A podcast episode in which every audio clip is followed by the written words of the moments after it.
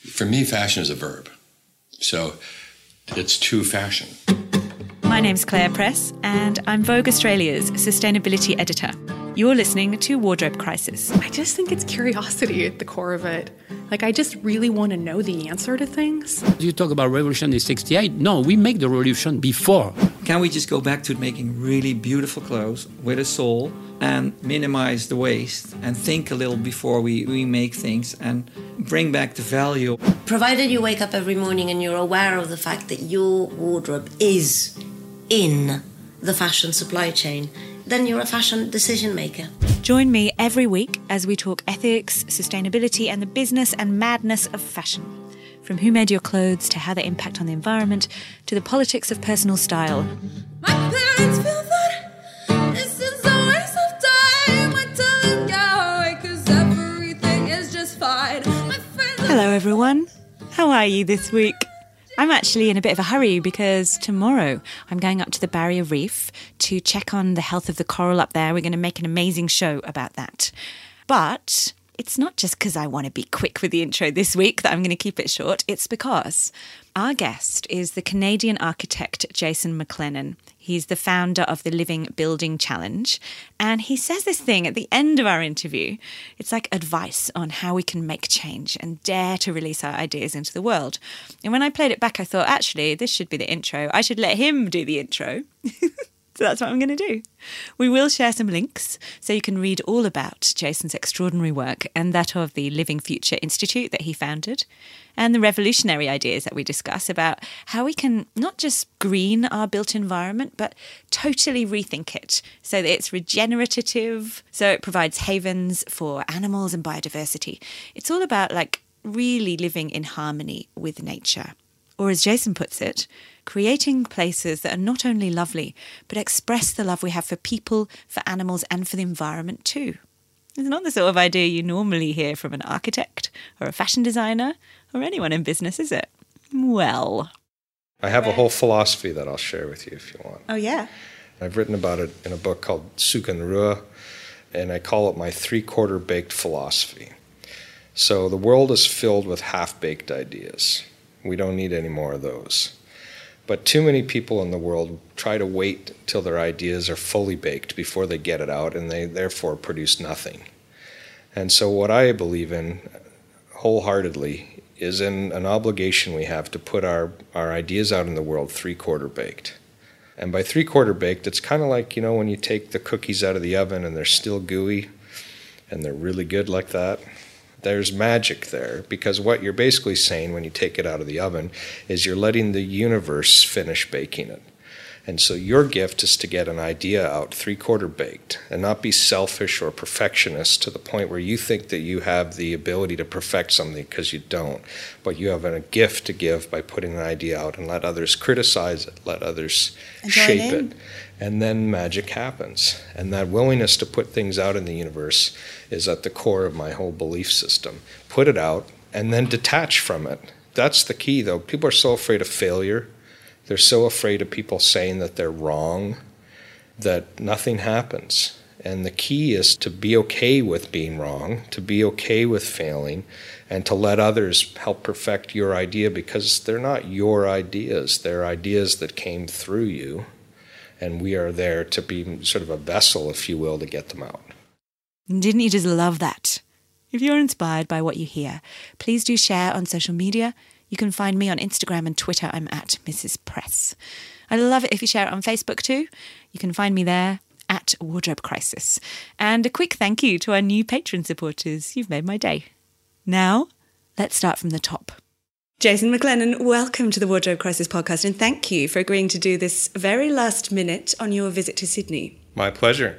You've been walking all around the city. What have you seen? I've been walking everywhere. I have seen everything in the city, the entire city, every block, every building I visited. But I ask you that, obviously you haven't, but I ask you that because I think in your game it must be quite fascinating to look up and look around in cities.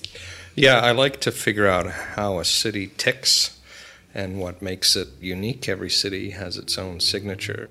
We're going to get into a bit more about what might make the future of cities tick.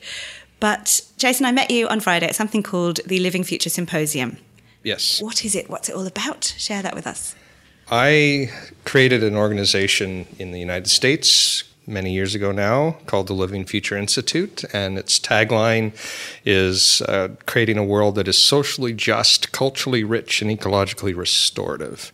And the idea is that we need to transform pretty much everything in civilization to move towards Just a small idea. Just a then. small I was idea. like, that sounds eminently reasonable. Yes, and then you're like, yes. the idea is transform. Well, why work on a small idea? Let, I don't understand that. Let's put everything into a small idea. No, it's really, yeah, mm, the idea that we need to rethink everything. Okay, I want to just begin before we unpack that by zipping through some terms that I think some listeners they might be new for. I they were new for me. In a recent interview with you, Jason, it was from 2018. It's for a journal called Design Intelligence Quarterly. Hmm. You were asked what regenerative design looked like when you started out, and you pretty much said it wasn't in existence. But That's right. What is regenerative design? Well, it's a it's an idea whose time has come. Uh, regenerative design is really this notion that we need to move towards solutions that are not merely less bad, but actually good. We need to move towards solutions that are not minimizing our footprint, which is something probably people have heard, and actually moving towards healing and restoring and regenerating the world. So it's actually more of a a concept of, of bringing life back to the planet. Mm. And that is clearly where we need to head. It's not, it's not enough to just recycle or reduce what your you know, harm is in the world. We actually have to be agents of, of regeneration, of positive change. It's funny that it has taken so long for such a thing to catch on because it's a sticking plaster, isn't it, to say, let's make it a little bit less terrible. I mean, that's not a very great thing to aim for. I'm No. thinking about, I interviewed um, William McDonough on this Yeah. podcast. We'll share a link. But he talks about that He whole does. idea. Yeah, we're. You uh, must like him. I, yeah, we've known each other for years, he and I, and I think we tend to think similar about the state of the world and what needs to happen. And we're both architects. Um, In that interview that I mentioned, you said that in the late 90s and the early 2000s, the ideas of green architecture or eco or just sustainable architecture were kind of put in place by two organizations. One was LEED, and one was just from a US perspective, the Green Building Council. What's LEED? LEED over here, you have Green Star, which is a, a rating system used to evaluate buildings and their impact on the environment. And LEED uh, is basically very similar to Green Star. It uh, came along before Green Star, actually. It stands for Leadership in Energy and Environmental Design. Uh, was created and uh, launched by the U.S. Green Building Council, and uh, it's kind of in the U.S. and Canada and, and a few other countries. It's kind of the de facto sort of benchmark for basic green performance, if you will. Is it less bad stuff, or is It it? is, yeah. it is. It's really about moving the market from where it is to a slightly better place, um, which is the right direction. We just don't have the luxury of going slow anymore. Okay, the best place would surely be biophilic design, and that's a phrase I only just learned. I literally It's a cool word, a few huh? weeks ago, and I thought, oh, when I caught on to this, I was like, obviously everyone knows what this is because it's such a brilliant idea. But literally shared it on Instagram today, and everyone was like, "What's that?" I'm googling it. So what is it? Well, it's this idea that, that we have this innate need to be around other life forms, and that it's the you know love of life, basically. And uh, E.O. Wilson is a famous scientist and writer, Yeah. and he basically popularized the the term. And he's a two-time Pulitzer Prize-winning scientist. Pretty interesting guy. You should get him on your show. I should. Do you know what? I was just thinking, sorry to be such a name dropper of people who've been on the show before, but it's good to go back and listen to these episodes. We interviewed the extraordinary Vincent Stanley, who's director of philosophy at Patagonia, and he was the one who told me about E.O. Wilson. Yeah. I love how by sucking your brain marvelousness out on this podcast, we can all learn more. There's all sorts of great people doing great things. But what does biophilic design look like? What does it mean? Because it's more than just putting plants in a room. Yeah, I think it's actually a new uh, biophilic design is a new discipline um, that looks at answering the question: How do you bring life into cities? How do you bring life into buildings in meaningful ways? And how do you ensure that people are exposed to the natural world in a way that provides for their health and well-being? It's in many ways about health. But it could be about creating spaces where you're bringing the outdoors in, for example, Absolutely. or accessing green spaces from easily from a building. Or what does it look like practically? it can look like all sorts of things. Um, I think that it takes many different forms depending on where you are in you know in a city, uh, where you are in a building. But in essence, it's bringing whether it's plants, uh, water, sunlight, even you know the pet dog. In some instances, it's about bringing life into our lives. You talked about this yesterday. You talked about habitat and this idea that when, as architects, try to create wonderful spaces, they should be thinking of habitat not just for the humans That's that right. occupy these spaces, but for all diversity in nature. That's Or correct. some of it, anyway, beyond the dog. But I mean, thinking about how these spaces, Yeah. if we talk about that word regenerative, it's also about how you can make these spaces habitable by nature and creatures other than ourselves, right? Yeah, yeah, we've done a good job of excluding nature from our lives, and yeah, with the exception of a few species like dogs, that, cats, and pigeons that you know, and rats that have found their way in, we don't do a good job of allowing for the habitat of other organisms uh, in our communities, and we've crowded them out and sterilized our environments, which is why we have to have biophilic design because we're sort of making amends for decades now of excluding life from our cities. Yesterday at the symposium that I just mentioned, you talked about the Living Building Challenge and about the work that the Living Future Institute does. Yes. You also mentioned this guy, Buckminster Fuller, who literally is another one of these people I'd never heard of until a couple of weeks ago when someone on this podcast mentioned him. That was in response to a question about activism. It was in the Extinction Rebellion episode. I'd never heard of him. He talked about, this interviewee talks about Buckminster Fuller and Spaceship Earth. And I thought he must be some sci fi philosopher. He kind of was. was. an architect, right? well, he was. A, yes, he was kind of a lot of things. Uh, maybe the um, more recent Leonardo da Vinci of uh, our century. In some ways, he invented the geodesic dome, which people know, and um, he invented a lot of words like synergy. I think was one of his words. Really? I think so. Check that one. But he was really ahead of his time, several decades ahead in terms of really understanding humanity's place on the planet and sort of imagining a future where we needed to create conditions that were healthy for all people through all time. Uh, he was a real, real genius. American, based where? Uh, American, um, and uh, practiced all over the place. His ideas have traveled all over the world. You shared a quote there that you particularly love, and it was. yeah, if you want to change something, you have to make the thing you want to change obsolete, basically. And I interpret that to be that if you want to change something, you have to throw a better party. You have to, you know, invent a better mousetrap and find a way not to use guilt and shame to motivate people, but to show them a better way. You talked about those better ways being love as well as regeneration. Well, I talk about love quite a bit because, in many ways, it's what fuels everything that I do and I believe in, and the designs that we do is about creating places that that are not only lovely but um, express the love we have for for people, for animals, for for the environment. You also talked when you gave your keynote at yesterday's event about how people thought you were basically crackers when you started talking about this stuff. People still do. and it, it dawns on me that even though it's a beautiful idea and one that I find very persuasive, to think about love at the core of an architect's practice, it is a bonkers idea, and people must have thought you were completely off-piste, ahead of your well- time, or bananas. Yeah, I think probably uh, some people did. Um, when I created the Living Building Challenge, it was illegal in every market that I practiced in. Uh, it was uh, incredibly expensive. It was impossible to find the materials that I was basically saying you had to build with. Um, it was not a utopian standard, but pretty close in people's minds. But so, I- what, what yeah. exactly is it?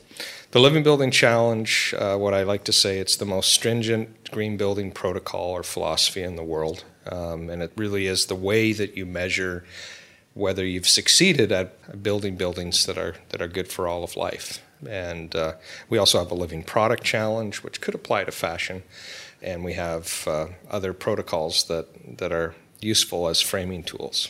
You use the analogy of a flower and say that if we acted more like the flower, then we could create more beauty and more integrity in our work. Yeah, I early on picked um, as sort of the, the mascot, if you will, uh, for the program a flower. You know, a flower or plant has to get all of its energy from the sun. It can't use fossil fuels. It has to be, you know, water independent. It has to get all of its water from the rain that it can capture in its root system. It can't build a pipeline from somewhere else. It's habitat for other species. It's it's beautiful. But you didn't just look at the flower and think you don't need fossil fuels. You actually used the symbolism of the petal and looked at Sure. How you might use that format to look at. Is it six of them? The six. There's petals? seven petals, and uh, yeah, I kind of geeked out on the flower thing a little bit. I, I the program has categories which I call petals, and and all the sort of metaphors that we use in our work are biological rather than mechanical. And if if you think about it, most of the time we use mechanical. We talk about the body as a clock, or we talk about machines for living in, and and that's kind of gotten us off on the wrong path. And so we try to use language to reconnect people to what's important as well, again, which is life. So we use biological metaphors and framing wherever we can. So some of those petals are water, place, Beauty, equity, materials, health and happiness. equity. Yes. I mean, I love that you include that in this Absolutely. framework. Well, we can't solve the problems that we have to solve, whether it's climate change or habitat loss, uh, pollution uh, writ large, unless we're also dealing with inequities around the world and social injustices around the world. That that these issues have to be solved simultaneously and together. You mentioned other mechanisms that you've brought into play or designed as part of the work that your institute does and the challenge sets. Yes, just. I worked uh, uh, to develop a, a protocol to help businesses transparently share how they're uh, treating their people, basically. Um, So looking at things like diversity and fairness and equity in the workplace. you got it. Yeah, a whole host of issues. How are they doing? Because every day you and I, we go out and we, we buy clothing, we buy uh, food, we, we spend money at, you know, in different places, and we're voting with our dollars, basically. And it would be good to know whether we're doing so in accordance with our values, and are we supporting businesses that are good for you know treating their people well? Are they supporting gender equity? Are they supporting animal rights? Are they you know what are they what are they doing, and do they deserve your money? So the just label is it's like a nutrition label for social equity. But that you're applying to this whole building and construction industry. We for are, Anyone yeah. dealing with the built environment. but people are welcome to use the just system in any business. You could use it in fashion. You But can use there's in- another one that is even more relevant, I think, to the current conversation in fashion around supply chains, and that's Yes. Declare. Declare actually came before Just, and it was basically because it was an it's the nutrition label for ingredients within building products, basically. I And- just love the language because we're so familiar with it when we look at a, a food product. Yeah, well, that's where the idea came from. You know, if you go down the grocery aisle to buy food, and let's say that your child is allergic to peanuts, you need to know if there's peanuts in the package. But then when you go to a store to buy a pillow for your child's room, you probably need to know if it's going to give your kid cancer or give them yeah yeah whatever you know you, you need to know. But you can't because all those things are invisible and we're surrounded by furniture and interior products and every you know clothing and everything where we don't really know the chemical constituents within them and their impacts. They could be you know bad allergens they could be carcinogenic and we're sleeping with them you know Oh God! so- and we know that yeah. we are. I mean, mattresses Yes. drenched in flame retardant That's chemicals. correct. Right now, we're sitting on some Yeah. could be leather, could be faux leather, not sure. Swanky chairs in a meeting room. Yep. We have no idea what chemicals right. we use to produce these chairs. So I just got fed up with that and said, well, why hasn't someone created a nutrition label for building materials? And I looked around and said, well, fuck, I'm going to do it. When did you do this? Um, when did I launch it? It's like 2009, I think. And how did it go down? Um, well, it was sort of like my other ideas where people said, you know, manufacturers are never going to tell you what's in their ingredients. And I said, no, no, no, the right ones will. And then we'll drive business to them. And you that was also really- noted that yeah, many of them didn't know, and that there are so That's many right. parallels with that in the fashion industry. that's right. Or so don't want to there's lots know. of people with good intentions, but they hadn't focused on it. And that's the great thing about transparency is it, it shines a light on issues and then people wake up. And you can't sort of unsee things, you know. There is another a protocol or um, tool that is in your toolbox, and that is the chemical one, which is called. The red list. Now, I'd never heard of that, but you made it up, right? I did. You're now working Um, with Google on it. I mean, other companies have adopted this. tons of companies Right. are using my red list and, and it's uh, we use it in declare um, to you know highlight basically the idea is that there are chemicals that really have no safe exposure limit at certain points in their supply chain so even if it's like safe during its use it's not safe in the factory for example or if it's it's not safe at the end of life when it goes in the landfill, gets in the water. So there are chemicals that we basically said, you know what, we need to just get them out of the supply stream. So there's just the worst offensive stuff. So then I reached out to different toxicologists and experts to say, let's make a red list and put it out there. And that was really hard, but it's caused really great positive ripples in the building supply chain industry where people are reformulating their products because of the red list and and Google and other big companies have adopted the red list as a procurement sort of lens to say yeah we don't want any of this Great. stuff in our buildings and because of that manufacturers have responded Okay, you're saying let's build buildings that are regenerative and that don't use obvious nasties in their construction or in their interiors. Fine, but it's more than that. It's much, much more than that, isn't it? Yeah, we What can't. We don't want them to like? use. We don't want them to use fossil fuels. So all the energy has to be with renewable energy. So most of the buildings have solar panels on their roof, and they're not using fossil fuels for anything, for heating, for light, for anything. Let's talk about the Bullitt Centre because it's a brilliant example of this Yeah. working in real life. An office building, six stories. Yeah, it's a fantastic building, and it was a real pleasure to be involved in that project. And the Bullitt Center is in Seattle, Washington. Um, we believe it's the most energy efficient office building in the world, and it generates more energy than it than it uses on an annual basis with solar. In the least sunny city in the United States. I mean, all, So- but also all the solar panels are on the roof, which is quite a are. small, relatively speaking, footprint. And what you've Yeah. done is you talk about. I love. I've watched a speech that you gave about this online. We'll share a link. And you talked about working backwards and saying, okay, we need to understand what our budget is for That's right. this before we design it. And that's not how we normally do stuff. We normally design whatever we want and then Yep. see what the impacts are later. That's right. Well, and I'm glad that you mentioned that because it's kind of inherent in the philosophy of the Living Building Challenge is the idea that we have to respect limits. And as a species, we have forgotten the notion of limits. We use our technologies to break through limits at great peril, whereas every other species kind of has to stick to what food is available, what energy is available, what water is available. We cheat, but it's catching up to us. And so the living Yeah, you building can't get away with it. yeah, you can't, not for long anyway. And, you know, the Living Building Challenge says start with what you can harness, basically, whether it's energy or water, etc., and build within those limits. That's all you get. So in this case, you're saying, well, actually, we've only got this amount of space on the roof, therefore we need to. And in the end, it was 80% more efficient we had to just make the building, buildings. yeah, if we wanted to build the six story building, we had to make it super efficient. We had to rethink everything, and that's what the team did. You said in that speech, it depends where you are, because if you're in the desert, you've got to think like a cactus. That's right.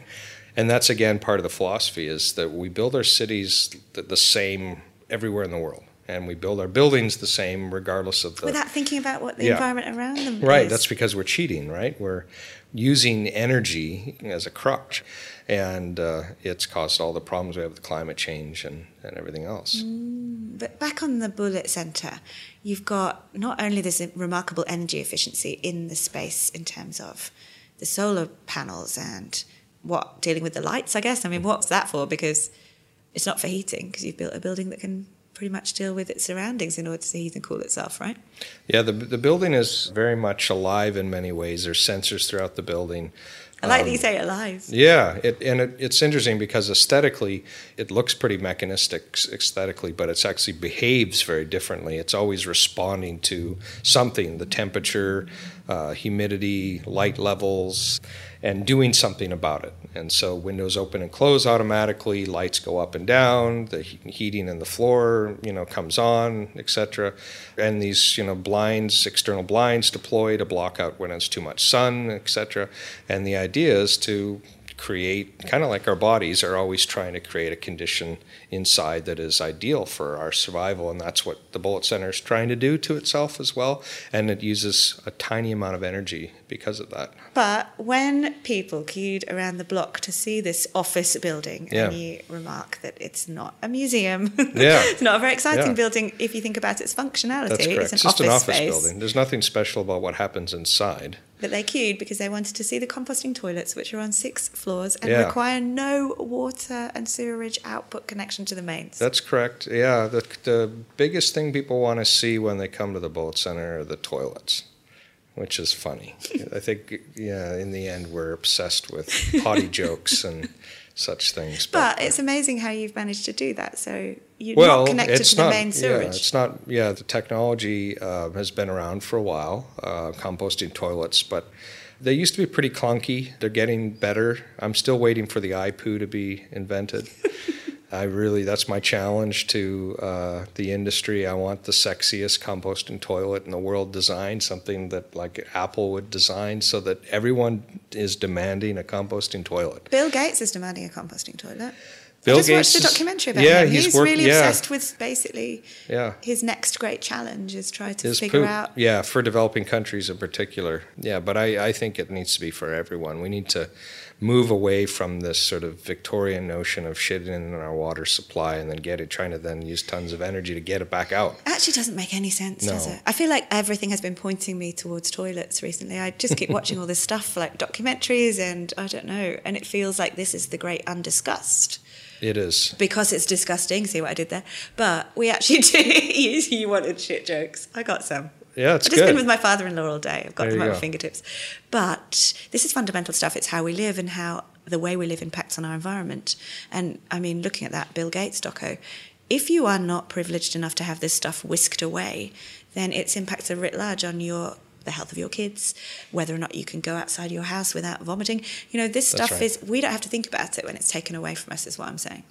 That's the whole. That was the whole point. Out of sight, out of mind, and this idea that there is no away. But but we designed our cities like yeah, you just our waste is away, and usually the away was to some community that was poorer than ours, and browner than ours. To be real about it, and you know, and the environment. So we send whether it's our trash, our waste, or you know everything else, we push it away.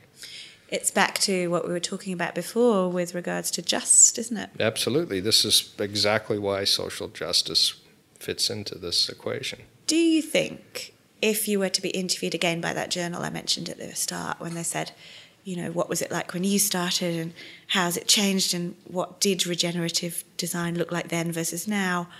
What do you think about the future? Are we at a stage where conventional architects are going to start looking at this stuff? Well, I think conventional architects are, are starting to think about it, but they don't yet know how to do it.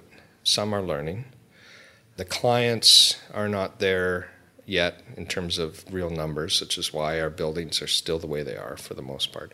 But what has changed is we've been building these examples, like the Bullitt Center that you mentioned and others, and each one we build is sort of proof con- of Yeah. concept that this is possible now. We don't need new technologies. We have all the technology that we need, and we we have the know-how. There's enough of us now that know how to do this. Um, the solutions are there. the solutions are there and the know-how's there, but what hasn't been there is the will.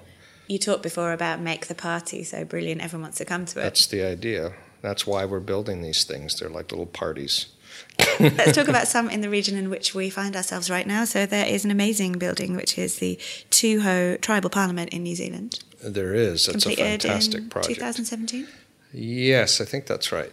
The architect was 82, I think, when he started working on this, and he's since passed away. His name was Ivan Mercep. Yeah. But tell us about that building because it's a community building. Yeah, well, and I got to meet Ivan and, and participate in a couple early charrettes with uh, Jasmax as the architects, and Ivan was their senior designer on the project. Really wonderful guy, and he didn't get to see it built. Oh, no. Yeah, so it wasn't finished uh, completely. But there's something Um, quite lovely about this being a parliament building, a community building about culture. Yeah, it. Uh, so the Tuhoe um, is a tribe on the North Island, and um, they had an opportunity to build this facility, and they heard of the, the Living Building Challenge or was introduced to them, and they felt like it was a perfect alignment with their values and their their philosophy in terms of their sort of living in the land and their connection to place. And so when they heard about it, they're like, "Well, yeah, that's what we need to do. We, you know, we have to build a living building." And uh, for them, it was then a real journey of discovering, well, how should they do that, and what should they build it out of, and what should it look like and feel like, and and they did it. And um, it's a fantastic building, and uh, was featured in a um, feature-length documentary called "Ever the Land." Ah, really? Yeah, so We'll people want to yeah share link. It's a, a great film, and um, it captures sort of the whole story of that that project. what I loved about that building is that it's really colourful and it looks very distinctive. And it reminded me of something I heard you say, which was it's not about a universal aesthetic. This is about ideas and systems. It's not about just overlaying something that looks the same in That's every right. case. That's right. Yeah. Yeah, and it, in that way, it's kind of freeing to the design community to figure out their expression, which is the way it should be. Hmm. It's a, you know, it, I would assume it's the same for fashion. You don't want everyone looking the same the whole time. Absolutely not. But then there's something in, and not to be slagging off Buckminster Fuller, but there's something in the geodesic dome which is like, if you like that, good, you're ready to go. If you don't, it doesn't work for you. That's right. But your I actually, yeah, I'm not a big fan of the aesthetic of geodesic Right. domes myself. But if you're not, you can't do it. That's Whereas right. this is not about that. Yeah, no, it's this is about a philosophy and it's about an approach and an impact, a positive impact in the world. It's not about style or form. Or functionality, because No, that's um, right. in terms of what the building's use is. It's about how you do what you do. There's one that you shared a picture of. I'd love to go see it, and it's funny that I'd like to go and investigate some more shit in this discussion. There you but go. There's a sewerage plant. Oh yeah, my in- old firm designed this Where is it? wonderful. Uh, it's uh, in Rhinebeck, New York, which is upstate New York, um, not in the city of New York, outside, and it's a sewage treatment plant. Um, But it's so gorgeous. It's a beautiful, beautiful building, and it And doesn't use it. So it's again, it's a living building, so it uses only solar energy for all powering all the pumps and aerators. And inside the building is something called a living machine, and it basically it's a wetland system where the microorganisms see the poop as food and clean it. And so it doesn't use chemicals to do so, it uses nature. And it cleans the water and it works and it supports a whole campus. And it's a really great project. What I find most delightful about that is that the building itself looks so lovely in a picture, and there's something about the delighting the eye aspect of this that I think catches people's imagination. Well, beauty is important, and this gets back to the the philosophy again: is that if none of this will work if people hate it, if they if they don't love something, they don't take care of it, they don't honor it and respect it, um, and they certainly won't gravitate towards the ideas. And so, the Living Building Challenge was the first green building system to actually say design and beauty matters, and it has to also be part of the the whole sort of philosophy. And I think it's in many ways one of the most important because it it touches on the the idea that wherever people are involved, their emotions are involved, and their emotions have to be utilized, if that makes sense. That also reminds me, just listening to you talk there, I was thinking about yesterday. The symposium was opened by an Indigenous Australian whose name is Uncle Ken Canning. He's a poet and an activist. It was just really powerful to be able to ground what we were doing in First Nations knowledge. Yeah. And also, he's a fab speaker and just kind of a cool dude. Mm-hmm. But he shared this idea when he was asked, What can we do more broadly about the climate challenge? And he said, one thing we could do is listen more to our elders. And he also said, not just Indigenous elders, although, of course, the context was about their rich, rich, rich wealth of wisdom. But he said, all of our older people, we just don't listen and take the time to listen to those who've gone earlier than us Yeah, that or is walked true. through this earlier than yeah, us. we uh, as soon as people hit sixty-five, or definitely by seventy, they're invisible in society often. Not Jane Fonda. I No, just say she- that because we started off she's talking sort of about that. timeless, though. before, we, before we started recording, we were talking about Jane Fonda being an activist and getting arrested, which is awesome of her. Yeah. But there is a serious point to this. Jason, who were the elders in your life that shaped your wisdom? Oh, well, I was blessed to have lots of mentors and um, lots of people that I listened to. I, I grew up in a, a family that had a lot of really powerful women, and powerful, I mean, in terms of their love and their support and their ideas. You're Canadian. I'm Canadian, and uh, I had both my, my grandmother, but several of my mother's sisters that were older sisters to her. So I had like several grandmothers basically, and they really taught me a lot, as did my father. Um, and Did you grow up in a mining community? I did. I grew up in a in a mining community called Sudbury, a very polluted place. So Ontario. Ontario. Yeah, and Tough then place. a tough place. Yeah, sure. Not as tough now as it used to be, but uh, yeah, it was a hard drinking hockey town. Right, that's why you're sweary. Yeah, I guess so. I'm just yet. uncivilized, I guess. Not so. really. You, you are given to a bit of effing and blinding. Who- What did your father do? Uh, he was a teacher. Yeah, he He uh, worked at a, a college in Sudbury and great guy. So, what did those women who were strong and inspiring around you teach you? They definitely taught me the love part and uh, love of nature and love of life and family. And, uh, you know, they encouraged the creative side in me. And then when I, when I uh, went to college and then graduated, I ended up working with another great mentor. Um, his name was Bob Berkebile. And Bob was one That's a of the- great name. Great name, yeah. and uh, These people sound like storybook heroes. Buckminster Fuller. Yes, well, Bob- Bob, and Buckminster Fuller, and um, we were just joking about that earlier. But Bob um, is this wonderful little Buddha of a man, um, and great architect um, and great mentor. And he was a student of Buckminster Fuller's, and so an interesting sort of lineage there. What did he teach you? Well, he taught me how to be an architect. I think he taught me really how to communicate in terms of, I mean, my, my parents were good communicators, and my father in particular. Um, but Bob taught me how to use it professionally. But what drew you to buildings? Well, I, you know, it's hard to say. Didn't say. want to go down the mine. Didn't no, I didn't want to be a miner. That definitely was not in the cards. I did have miners in my family, though.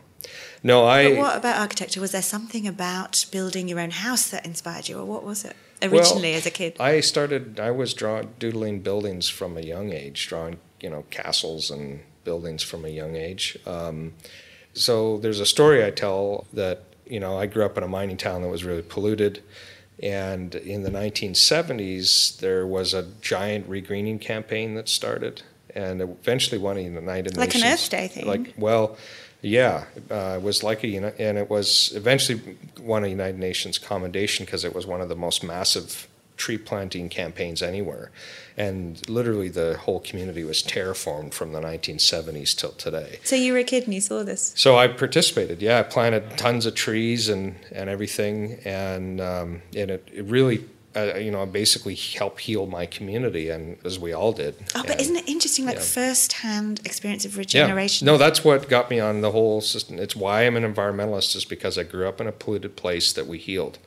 And that taught me that we can either be agents of destruction or agents of regeneration. And it just matters whether we care enough, whether we love enough.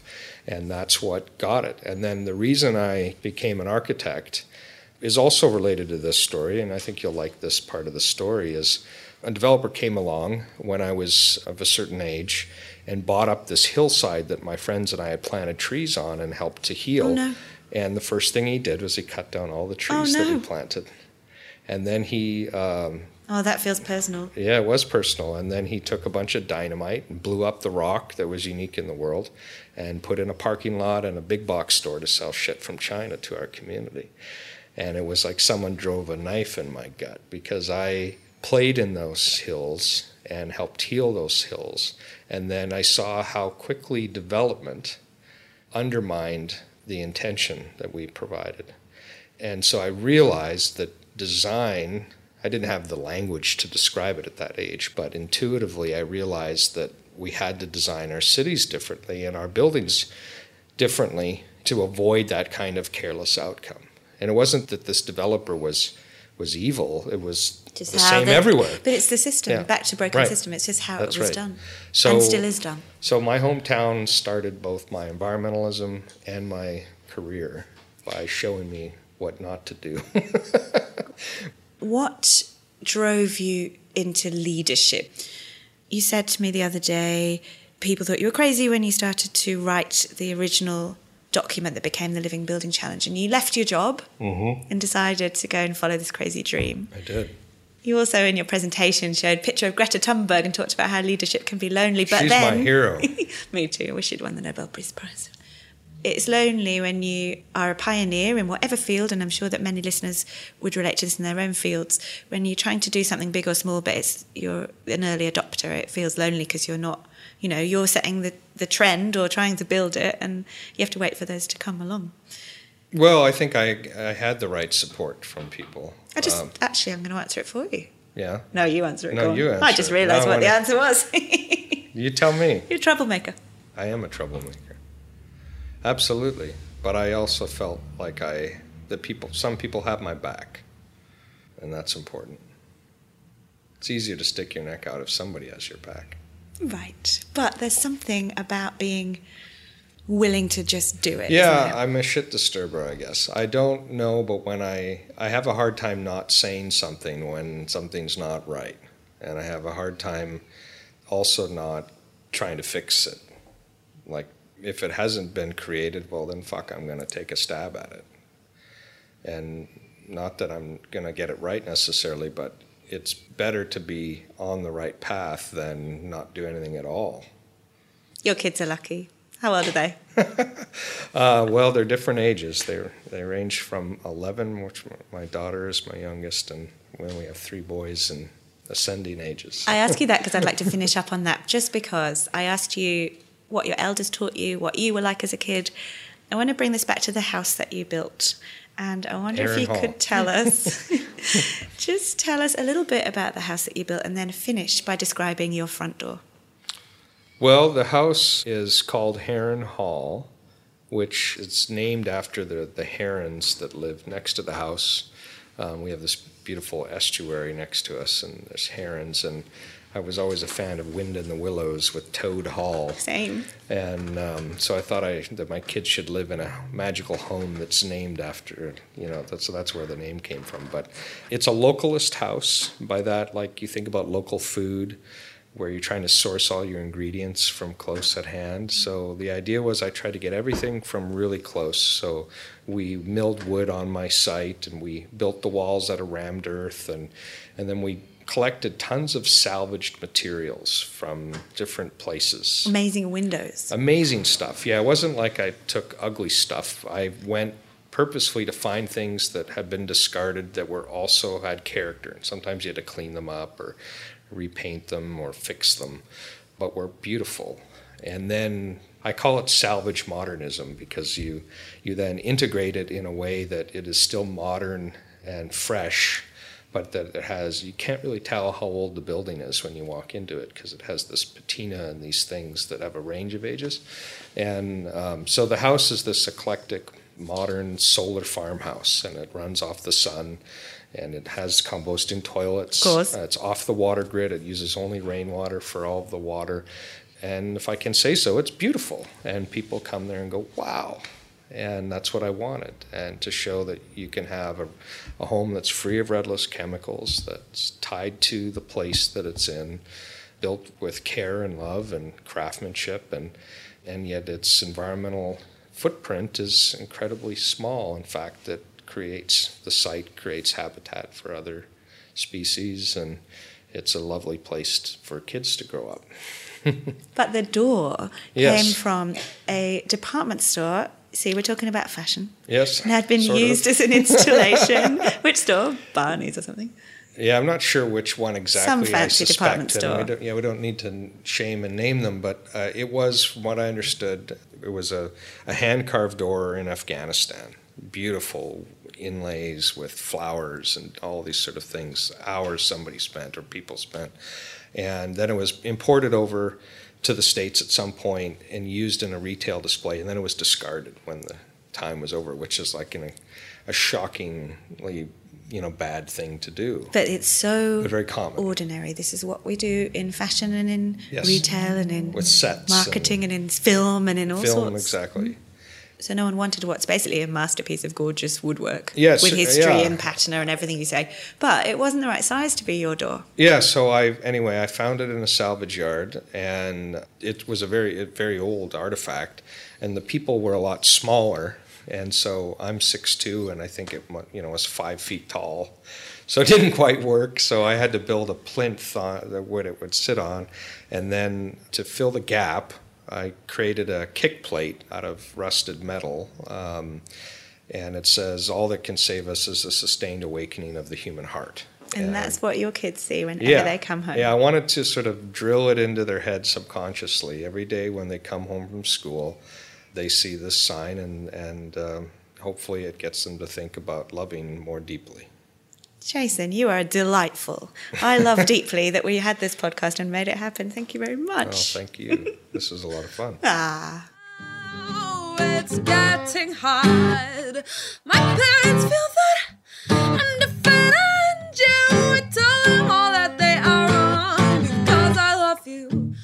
Thank you for listening to Wardrobe Crisis. To learn more about our guests and the issues that we've spoken about today, hop on over to my website, which is clarepress.com forward slash podcast. You can get in touch there, and I really hope you will. I'd love to hear from you. And you can also find links to my social media. And finally, if you're enjoying the show, please head over to iTunes and subscribe. You know what they say first in, best dressed. Subscribers are first to find out when there's a new episode, and it also helps other people discover Wardrobe Crisis. So I'd love your help with that because the more people who switch on to ethical fashion, the better. Music is by Montaigne. She recorded this special acoustic version of Because I Love You, which is from her Glorious Heights album, especially for Wardrobe Crisis. How good is that? Thank you, Montaigne.